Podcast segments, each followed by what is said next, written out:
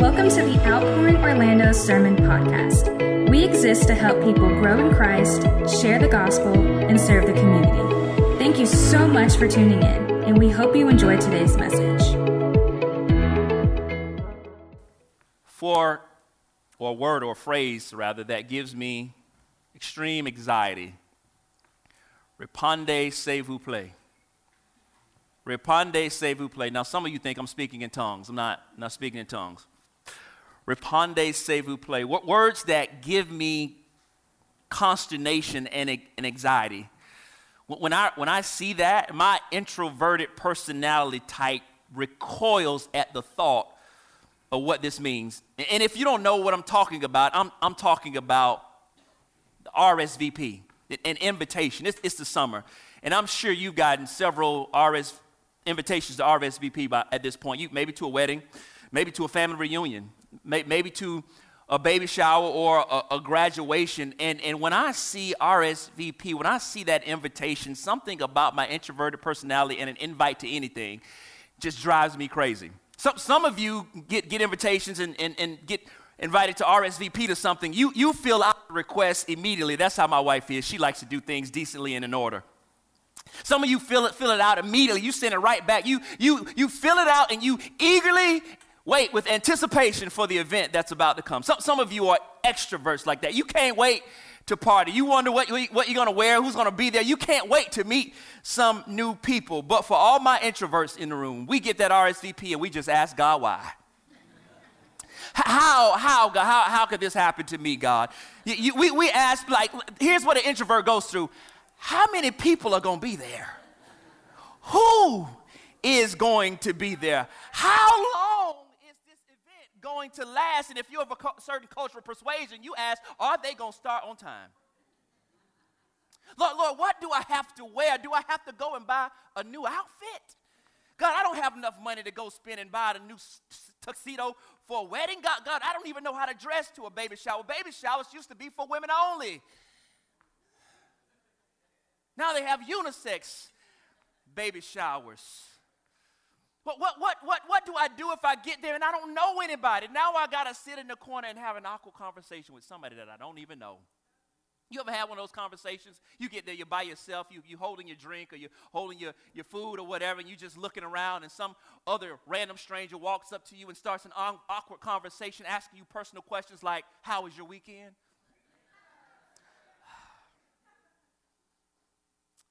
And the invitation oftentimes can feel like work. It can't feel like, a, sometimes it doesn't feel like a joyous invitation to something that you'll get to enjoy. Sometimes it feels like it's another thing to do. It, it, it, feels that way. But sometimes you get an invitation. If you're like me, you, you get this consternation, and then once you go, you're actually glad that you went. It actually gives you something that you've been missing. You didn't know that you needed community. You didn't know that you needed to see some friends that you hadn't seen in a while. You didn't, you didn't know that you needed to be around other people. You didn't know that someone would say to you, say something to you that, that would encourage you. And, and so sometimes we get these invitations and it can feel like work, but sometimes the invitation can actually be a blessing to help us flourish. But Jesus, in the Sermon on the Mount, extends an invitation. And if we truly don't understand the heart behind what Jesus is putting forth, we will interpret it as a call to do work, a call to do something when what Jesus is actually inviting us to is not a call to do something, but to be something. It's in the, the Beatitudes as we know them is an invitation to a way of life that won't lead to consternation and won't lead to a burden, but actually what Jesus calls us to is an invitation to true happiness and human flourishing. And so we get to the Sermon on the Mount. You know, Jesus has been doing his thug thizzle. He, he's come, come from the wilderness and he's come to preach and he's been healing and he's been doing all of these things. And Jesus is, is stepping into the stream of the great universal question of how can one attain true happiness and flourish in the world. And so Jesus in the Beatitudes offers us a way of true, lasting happiness and human flourishing. You see, I want to make an observation in the text before we get too far that if you see Jesus, and the first thing that it says is that Jesus has the, the crowd is following Jesus, and Jesus goes up a mountain, and Jesus takes a seat and begin to teach. But what doesn't, what, what doesn't need to get lost in us this morning is that there's a parallel to something else. If we, we know anything about the Old Testament, there's an Old Testament prophet and mediator by the name of Moses. If you recall, before he gives the Ten Commandments, Moses goes up a mountain as well, and God gives Moses a law to give down to the people of God. And so we know Moses as a communicator, he's a mediator uh, uh, between God and the people. And so when God gives Moses the law of God, what he's communicating to people is his character and how they should live as foreigners in a world and how they should represent God. In essence, here's what God is saying to them You belong to me. Therefore, you are to live distinctively different from the world, but not just different for different sake. The reason that I'm calling you out to live differently is so that you can live to my glory, so that people can see me when they see you. And so it's not just rules and regulations. And here's how I know that when we think about the Ten Commandments, when God gives the law, th- these are not just rules and regulations because what happens first, here's what he says to them I am the Lord your God who brought you out of the land of Egypt, out of the place of slavery. And so what we see is grace precedes the law of God. God doesn't just give you rules and regulations to keep, God saves you, gives you a love relationship with Him, and then tells you something, not so you can keep rules, but so that you can flourish in your relationship with Him. So when we look at the Ten Commandments, it's not just rules and regulations. Don't forget that God saved them by His grace first. So God never gives us something to do just so that we can have a hard life, but God gives us information and calls us to something for our good and for His glory. Grace precedes the law. And so we see the Sermon on the Mount, it's a fulfillment of what Moses did on Mount Sinai when he handed down the law to the people of God. If Moses was a mediator, Jesus is the greater mediator. Jesus is the fulfillment of Moses and the ministry of revelation to God's people. Jesus doesn't give us the law, though, Jesus gives us the gospel. And so, what is the Sermon on the Mount? It actually shows us what life is supposed to be like in the kingdom of God. Th- this is what it's supposed to look like. This is what it's supposed to be like for followers of Jesus. And Jesus pointing, pointing out to his followers that we're supposed to be distinctively different from the values and ethics that we see celebrated every day in the world. And so the Sermon on the Mount shows us how we should live in service to our gracious God, how we live in light of what He has done for us. Our lives as believers is a response to what God has already done. So, two things in the invitation on the Sermon on the Mount. Number one, it's an invitation for us to live our lives to the glory of God. Number two, this is an invitation for us to flourish. This is an invitation for us to thrive as the people of God. It's an invitation to wholeness. When we see wholeness in the Bible, wholeness literally means singularity of heart, meaning it won't be two versions of us. There won't be the Sunday us and the Monday through Saturday us. It'll be the one person that we're called to be inside and out. There will no longer be a public you and a private you. There will not be a turn up on Friday you and an act like a wallflower at church on Sunday you. So, this is an invitation to wholeness. Jesus gives us a vision of the way things will be in the world as a result of our flourishing. And so these beatitudes, these eight different beatitudes or blessings, they're blessings. And so some versions may say happy is the man or happy is, but but but most versions say blessed are, blessed are. And the beatitudes are really just the reality of the kingdom of God. What is the kingdom of God like? What does it look like? We we should not understand the beatitudes as do these and God will do this for you. D- do this and then God will bless you. Don't, don't, don't see them that way. You, you shouldn't understand them that way. It's actually a way of being. And so here's what I want you to get. When you read the Beatitudes from now on for the rest of your life, when we see the demands, we understand them in the context of God's grace. See them in the context of God's grace, we should see these blessings as a call, as a grace filled invitation to a deeper heart level relationship with God. If these be attitudes flow from a relationship with God, they don't seem like rules and regulations anymore. They seem like a path to being blessed. These are not rules and regulations. This you think you want better for your life than God does. But when we try to keep rules and regulations absent of a, of, of a love relationship and understanding what he's done for us, it will feel hard. We will think that, man, this is too much for me. This is crazy what God is calling me to. But what God is actually calling to you is the way that you actually can flourish in the world. Let me tell you something. Everything the world puts out before us that thinks that, that makes us think that we'll find happiness and joy and fulfillment is counterfeit goods. It's not real. But what Jesus offers us is something that is lasting. And this is what it looks like to thrive in the kingdom of God. And let me say this you cannot thrive in this world except when you experience a relationship and communion with God. We cannot flourish absent of a relationship with God. It may appear like you're flourishing after a while, but what you see is a generation and culture of people in a rat race because they always need more. More money, more sex, better job, bigger house, faster car, more, more, more, and it never satisfies. It never satisfies. And so we see this invitation. There are two types of people in the crowd. Two types of people in the crowd. They're the committed followers. These are people who are committed to Jesus, and Jesus is telling them this is how we live as a people of God. And then you, the second people in the crowd, are the curious. They're curious, but they're uncommitted. They're curious but uncommitted. And Jesus is extending an invitation for them to, to know what it really means to thrive in the world, to experience true happiness, a happiness that is not based on external circumstances. Not based on external circumstances. And so here's what we'll notice the first four of the Beatitudes are God centered, they're towards.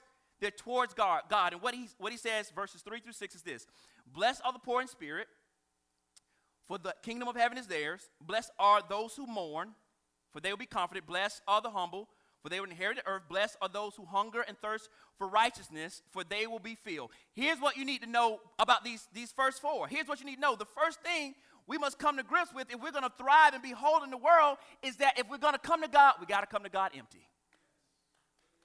You gotta come, you gotta come to God empty. And so when he says, blessed are the poor in spirit, sometimes we think he means poverty as in financial poverty. No, what God is saying is, no, I want you to be poor in spirit, knowing that you bring nothing to the table. Your good works don't matter, your money does not matter, your house doesn't matter, your family doesn't matter. We absolutely bring nothing. You can have 145 degrees, and thank God for your degrees, but it means nothing in qualifying you for salvation right? And so we come to God, we have to come empty handed. We bring nothing because our sin has made us spiritually bankrupt. We don't deserve God's presence, we don't deserve God's grace. And so we come to God, we must realize, God, I bring nothing to the table. We must come to God empty handed, laying down every crown that we have. It's a confession. Blessed are the poor spirit. It's a confession that, that I, God, I need you. God, God, I can't make it without you. God, I am totally bankrupt. All of this stuff that I've accumulated is just a facade for other people. I'm just actually doing it to floss for other people. But God, here's what I need. To, here's what I need you to know. I got nothing to bring to the table. I don't deserve your grace. I don't deserve your mercy. I don't deserve heaven, God. And so, God, thank you for taking me as I am. And, and this is one of the fundamental differences between Christianity and, and every other religion. Every other religion says, you bring this to the table and then you'll get this in return. God says, bring nothing. Bring nothing. Bring nothing because nothing about us qualifies us for heaven or utopia or paradise or whatever they want to call it. Nothing qualifies us for it. You notice what Jesus says? Luke's gospel says Jesus walks up in the synagogue Jesus grabs the scroll, and what does Jesus begin to quote? He begins to quote the prophet Isaiah, and here's what he says He says, The Spirit of the Lord is on me because he has anointed me to preach good news to who? To the poor. He's talking about the poor in spirit, people who know and sense that they desperately need God. And what Jesus says at the end of that phrase is today, as you listen to this scripture, it has been fulfilled. And so the poor in spirit has no righteousness of their own, but God gives them the righteousness of His Son, and that righteousness is a perfect righteousness. Here's what we need to know. You ever meet somebody and they say, you know what? I'm going to come to church when I get my stuff together. As soon as I stop smoking, I'm going I'm to be down there. As soon as I kick this alcohol, I'm going I'm to come down there. I'm ushering everything. I'm going I'm to serve the Lord with gladness. As soon as I stop sleeping around, I'm gonna get. I'm gonna come down. I got a few things that I gotta work out. I gotta get myself together. Newsflash: We can't get ourselves together. Newsflash: we, we can't. We can't get ourselves together. We we need we need God in every way. We, we need God. And salvation is not something that we earn, not something that we merit. It is the undeserved grace of God that has met us. Ephesians 2 and 2 8 through 9. Never forget this scripture the rest of your life. I love it. It's beautiful. Ephesians 2 8 through 9 says this For you are saved by grace through faith, and this is not from yourselves. It is God's gift, not from works, so that no one can boast. Here's what God knows about us. If we could save ourselves, we take the credit and move him out of the picture. But salvation is a gift, and this is what the world does not understand about our faith, and we have to do a better job of communicating it. People think we're a bunch of stuck up people who walk around thinking that we're better than everybody because we go to church on Sunday and we pay our tithe and offering. But what they need to know is that everything that we do is a response to what we've been given by God. My service is because God has saved me, my giving is because God has given to me first. I give Him my life because He gave me His life. It's not that we think that we are better, we're just different. We're just different. He says, Blessed are those who mourn, for they'll be comforted. Now, when he talks about mourning, he's not talking about uh, we lost a loved one mourn. He's actually talking about when we look out over the world and we mourn over what we see. We mourn when we see the condition of our world. Two types of mourning. We, we mourn over what we see, the world we live in. When we see a conspiracy to overthrow the government, we should mourn. When we see corrupt leadership in our country, we, we, we should mourn. When we see mass shootings happening over and over and over again, I'm scared to pull up my phone in the morning because I'm thinking some kids got shot again. We see mass shootings, we see shootings at schools grocery stores, churches. Like th- this is, we sh- that should make us weep. Do not become desensitized because it's normal. No, no, this is not the way things should be. This should remind that we long for something greater. This should make us wait with anticipation for, for our king to come and make the crooked places straight, to, to right all of the wrongs, to wipe away every tear, that, to know that our suffering is a light momentary affliction, that there is great, greater coming for us, that, that Jesus will get rid of cancer and high blood pressure and heart attacks and aneurysms and migraine headaches and all of these different things, that, that one day he is coming. There will be no more shootings. There will be no more hospitals. It won't be a need for any of that. It will just be glory and we will enjoy the presence of God. God. So when you see something wrong, let that serve as a reminder that something greater is coming. That, that Jesus promised to come back and he is coming. We, we should mourn over what we see. And I'm gonna say, I'm gonna say this, and I hope you love me. Send me your emails. But we should mourn. We should mourn. We should mourn. We should mourn we see people, even believers, out protesting on the internet, all acting crazy when a law is changed about abortions. Now, if you if you've experienced that, and I'm saying I don't I don't I'm sorry if you know me, you sit under me. I don't skate around no issues. I ain't ducking nothing. I'd rather you hear it here, from here, than read about it here, and have a false reality of the truth. I want to say this: I'm a black pastor. Our church is multi-ethnic. We got some people in here from all walks of life. We got Asian, we got Latino, we got Caucasian, we got everybody up in here. But I'm a black pastor, and I want to say this Do you know that since Roe v. Wade was enacted, 40% of all abortions have been black, black Americans? 40%, almost half? And we're only 14% of the population? But we want to protest? And if you've had an abortion um, and you are in Christ, there is no condemnation for those who are in Christ Jesus. This is not to condemn you. This is not to condemn you. I, th- this is not, this is not judge, judgment. This is not any of this. This is just the reality of the truth. We, we, we, how can we complain about police brutality and killing unarmed African American men, but we want to protest and have a problem when a law is enacted to make it difficult for us to kill more babies? Make it make sense. Make it make sense for me. Make it make sense. We should mourn over this. 20 million black babies have been killed since Roe v. Wade. 20 million. We've killed our future. I know you don't want me to say nothing, but I'm here. We here now. I love you enough to tell you the truth. We should mourn over the sins that we see in the world, but even more than that, we should grieve over our own sin. We should mourn over our own sin. Because the person who mourns over their own sin realizes that our sins are a great offense to God. We serve a holy God who cannot stand sin. But we should grieve over our sins. 2 Corinthians 7:10 says this, "For godly grief produces a repentance that leads to salvation without regret, but worldly grief produces death." We should grieve over our sin. We should turn from our ways. But there's a there's a blessing in our mourning. Here's wow. We, he says he says he will comfort those who mourn. Here's the truth. The matter. The truth of the matter. We're gonna mourn on this side. We, we get we get a lot of mourning on this side, but when he comes back, there will be no more mourning for us who are in Christ Jesus.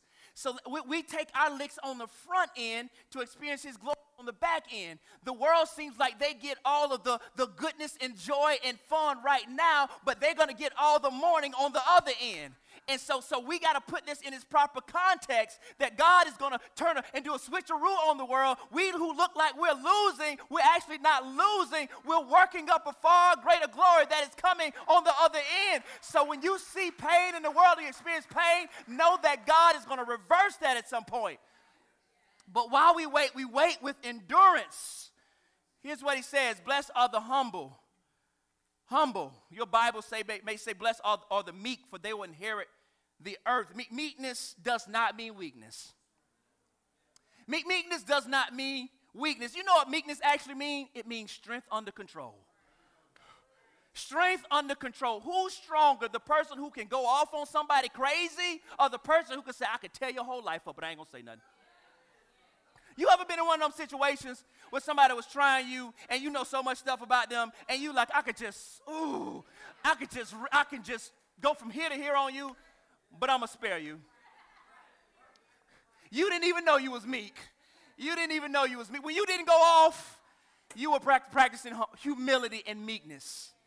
But God says that they will inherit the earth. But what makes a person meek or humble is that you got a true estimate of yourself you realize that the only reason I'm saved is by God's grace and by God's mercy. I'm not better than anybody because we're all equal at the foot of the cross.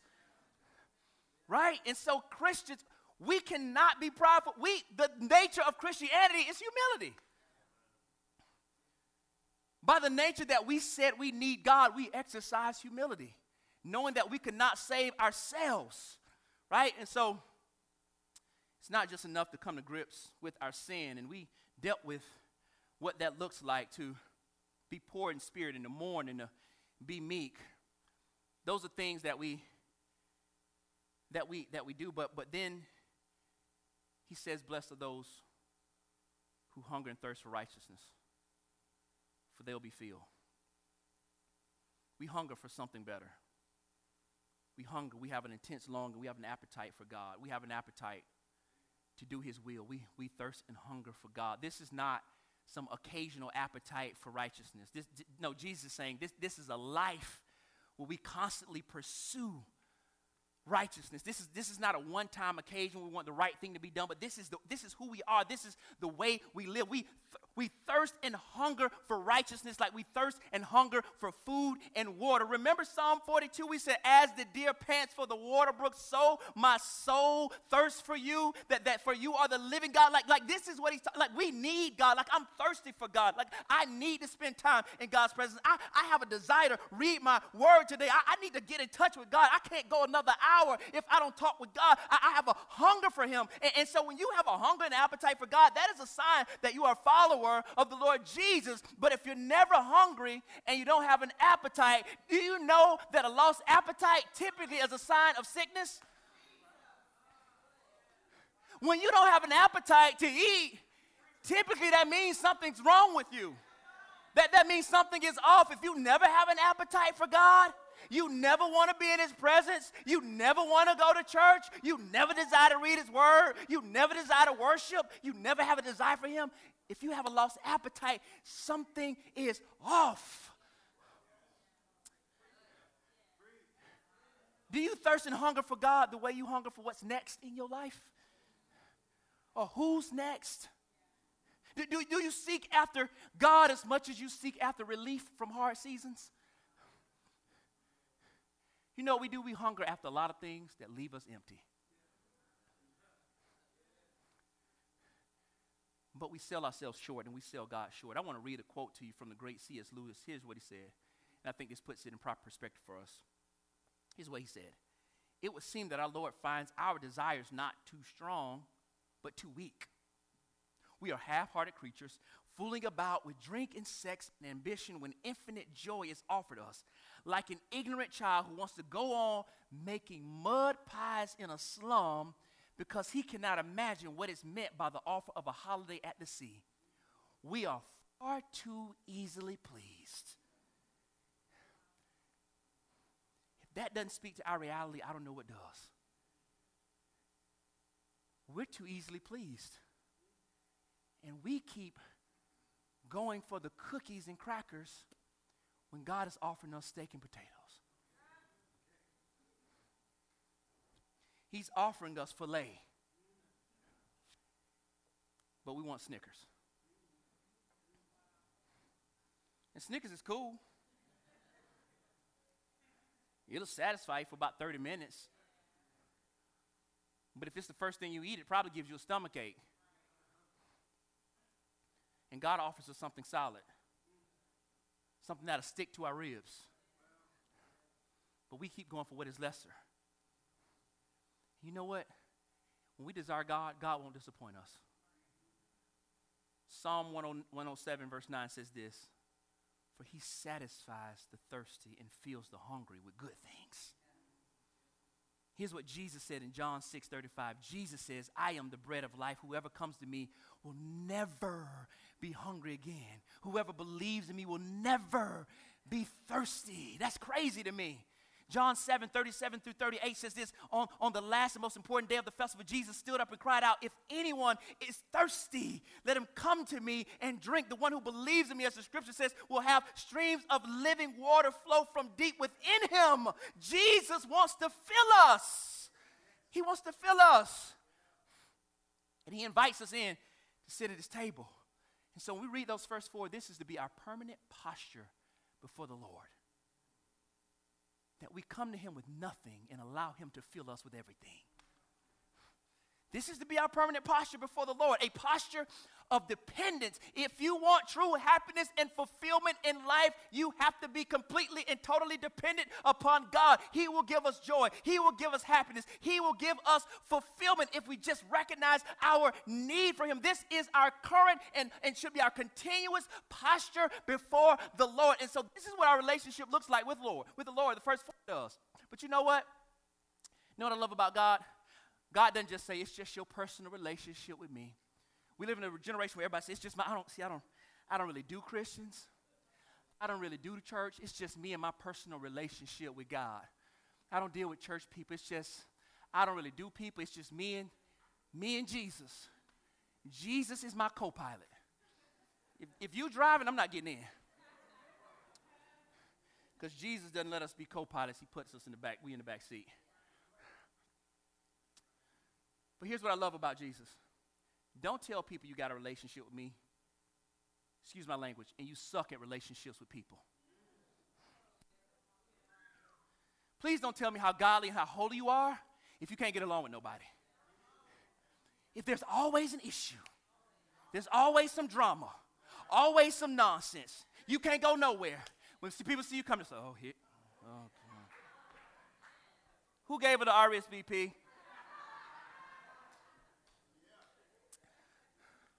Who invited him? Do, you not, do y'all not remember what happened last, last time we got to, together? But the first four is our relationship with God. But the way we work out our relationship with God is through other people. If this is good, this tends to be good. But if this is always off, you got to go back to the drawing board because something is wrong with this. You, you got to reassess some things with your relationship with God because you can't say you love me and you don't love my people. I want to I I wanna let Jesus put it in his own words. Here's what Jesus says in Matthew 22, verses 37 through 40. Here's what he said. This is not what I said, it's what he said. He said this Love the Lord your God with all your heart, all your soul, all your mind. This is the greatest and most important commandment. And the second is like it love your neighbor as yourself. All the law and the prophets depend on these two commands. You can't say you love God and you don't love your neighbor. And guess what? We don't get to pick who our neighbor is. Our neighbor is whoever God puts in our path. Y'all remember the day when you used to borrow stuff from your neighbor? Y'all remember borrowing, borrowing sugar? We got some burgers. Y'all got, y'all got any buns? We ran out of ketchup. Y'all got any, any mustard? I just, we were making some Kool Aid and we only had this much sugar. We need that much. You got any? We just a little bit, spoonful. And here's what he says the second half Blessed are the merciful, for they will be shown mercy. Blessed are the pure in, pure in heart, for they will see God. Blessed are the peacemakers. I want you to make an observation there. It says peacemakers. I'm going to address that in a second for they will be called sons of God. Blessed are those who are persecuted because of righteousness, for the kingdom of heaven is theirs. You are blessed when they insult you and persecute you and falsely say every kind of evil against you because of me. And here's, here's what you need to understand about this idea of mercy mercy is actually giving someone relief. We oftentimes, I said this last week, we, we say, Oh, I thank God for His grace and His mercy, right? And, and we do, but those are two separate things. God's grace is when God gives us what we do not deserve when He gives us forgiveness, salvation, eternal life. He gives us joy. He gives us peace. God gives us those things that we do not deserve. Mercy is when God does not give us what we actually do deserve. The problem with our generation is they've convinced us that we des- you deserve the best. We don't deserve anything. The Bible says, For we all have sinned and fallen short of glory of God. The Bible also says that the wages of sin is death, right? But the gift of God is eternal life. And so God withholds giving us what we actually deserve which is death and his judgment. And instead, God gives us through his son eternal life in him. So, yes, God gives us grace, but we thank Him for His mercy. And so, if God has shown mercy to us, what do we do? We show mercy to other people. And here's the thing here's a, here's, a, here's a challenge for us. We oftentimes have to give mercy for people that we don't think deserve it. I'm putting my cards on the table. I'm not a master of this at all, right? It is really hard to show mercy to people that should be like, oh, right? But our uh towards people, God had a greater uh towards us. But instead of sending us wrath, God sends us his son. So we have to get in the habit of giving people the grace that God has given us and giving them relief from what they deserve. So, we have to have a readiness to forgive. You know what the Bible says about Jesus? It says, but God, who is rich in mercy, the Bible doesn't describe God as rich in anything else in the Bible except for rich in mercy. It doesn't say he's rich in money, it doesn't say he's rich in anything, love. It, it just says God is rich in mercy. So if God is rich in, rich in mercy, our response to that is to be merciful towards other people. He says, Blessed are the pure in heart, for they will see God. Pure hearted people. What he means by this is what he means is, is that they are not externally religious, but riding on the inside. They are who they are on the inside is who they are on the outside. They, they love God here, and it works itself out in their character, in their life. They, they are pure in heart. They have a singular devotion to God. They are sincerely in love with Jesus in both their public and private life. And it says that they will see, they will see God. He then says, Blessed are the peacemakers. So I, I want to highlight this for a second, and then, then I'm going to be out of your way. Notice he doesn't say, Blessed are the peacekeepers. Many of us are good peacekeepers because we are conflict averse. I'm, me, I'm, I'm, I'm included into that. And that's, that's some deeper underlying issues. But, but, but, but, yeah, that's some deep, that's some deeper stuff that I got to work out with Jesus. Um, but notice he doesn't say peacekeepers. He say, bless our peacemakers. Peacemakers don't say, I just want everybody to get along. I'm not choosing sides. I'm just, I'm right here with it. I love both y'all. I'm right, I'm right here with it. I'm, I'm good with you, and I'm good with him. But uh, I'm out of this. I ain't got nothing to do with this. I'm a peacekeeper. I just want the peace. But a peacemaker takes two people and says, You come here, and you come here. Y'all got to work this out.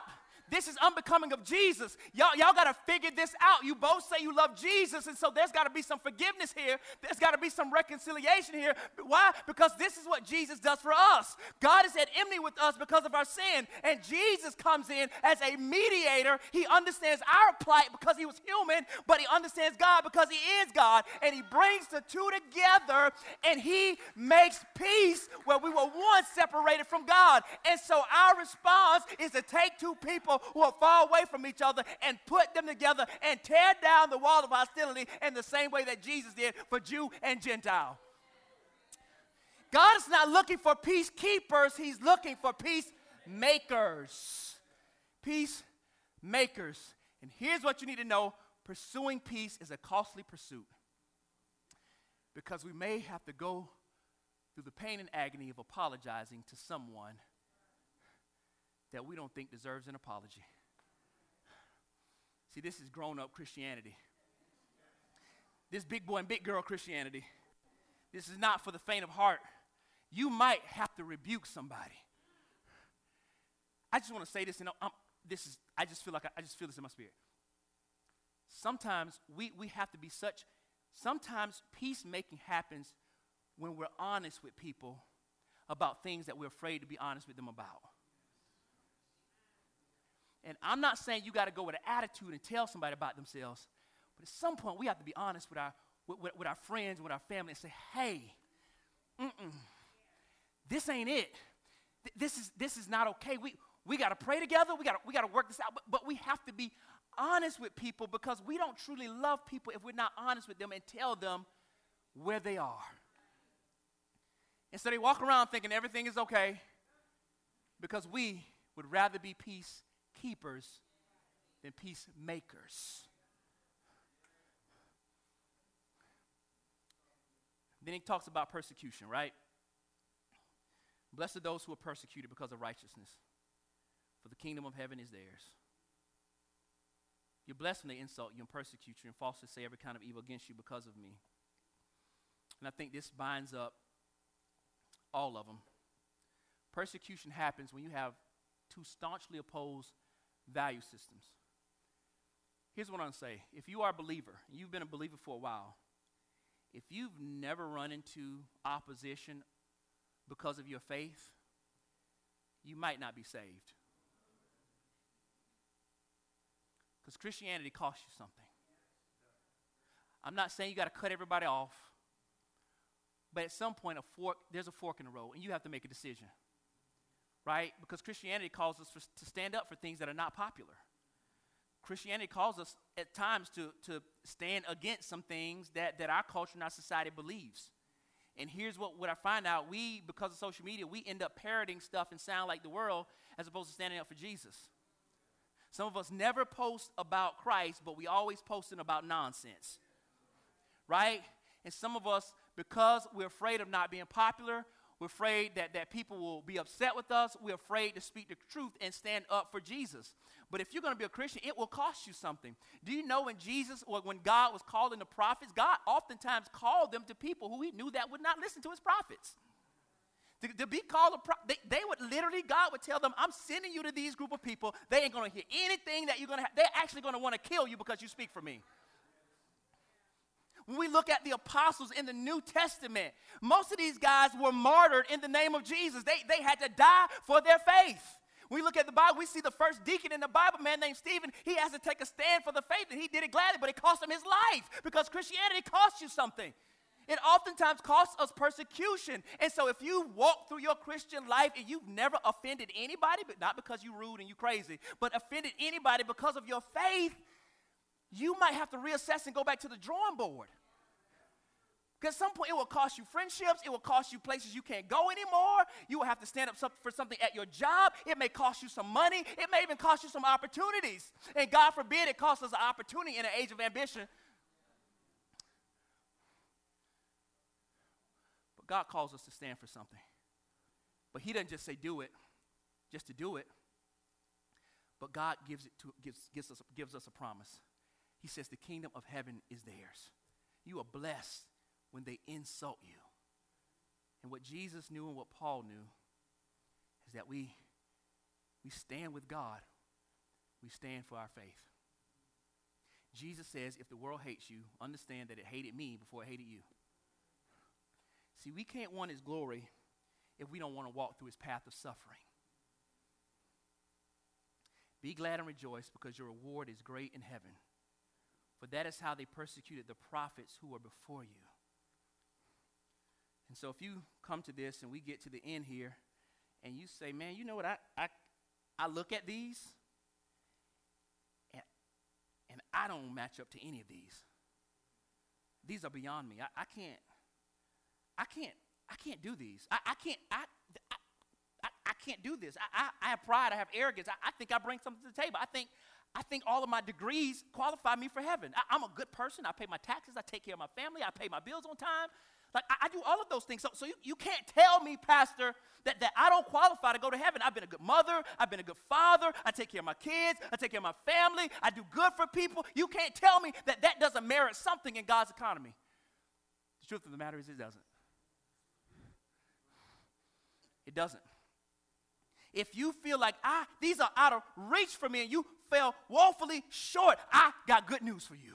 Jesus accomplishes everything that we could not. If you are not humble and poor in spirit, Jesus is. If you did not mourn and grieve, Jesus did. If you hunger and thirst for righteousness, Jesus was the one that, that thirsted and hungered for righteousness, but he fills us. Jesus is the pure in heart. Jesus shows us mercy. Jesus is the one who brings peace. So we cannot attain any of this on ourselves, but back to point one, we bring nothing to God, but when we come empty, he gives us what we need. This is not for us to do more work, but this is for us to lean into the grace of God that is found in Christ Jesus. So when we look at this, we wake up every day and we say, God, this is beyond me, but your grace is sufficient for me. God never calls us to something that he doesn't equip us for. He gives, Peter, 2 Peter says this, he gives us everything that we need as it pertains to life and godliness. If you just look at yourself, you're right. You cannot, you cannot do it. But this is an invitation for us to take our eyes off ourselves and lift our eyes to the cross. Jesus died for where we, where we fail woefully short. We are all sinners in need of the grace of God. He extends it to us. This is not an invitation to try harder Christianity because that's not Christianity. But this is an invitation to the grace of God.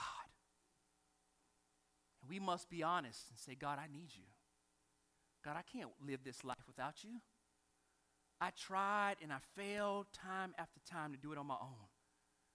But today, God, I lean on your grace.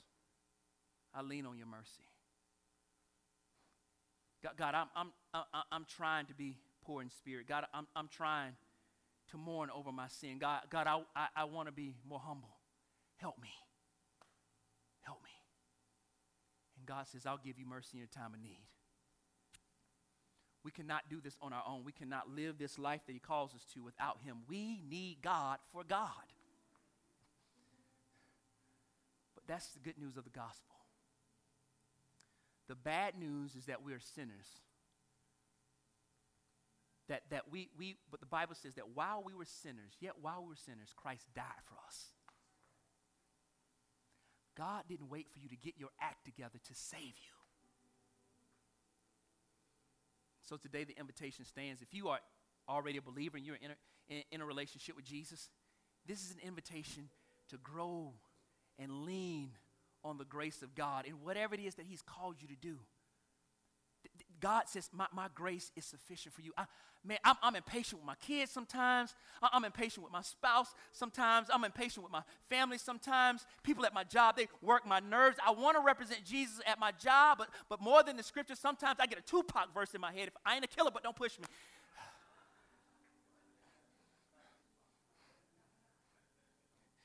And God says, My grace is sufficient. My grace is sufficient. And if you are an unbeliever, you don't have a relationship with Jesus today, your good works earn you nothing. They will fall woefully short. But God extends His mercy to you today. It's an invitation, a free gift of salvation through Jesus Christ, the one who died for your sins on the cross. But God raised him to life. God raised him to life. Today, God extends his invitation for us to have life in him. So, all eyes closed, heads bowed. I want to pray today.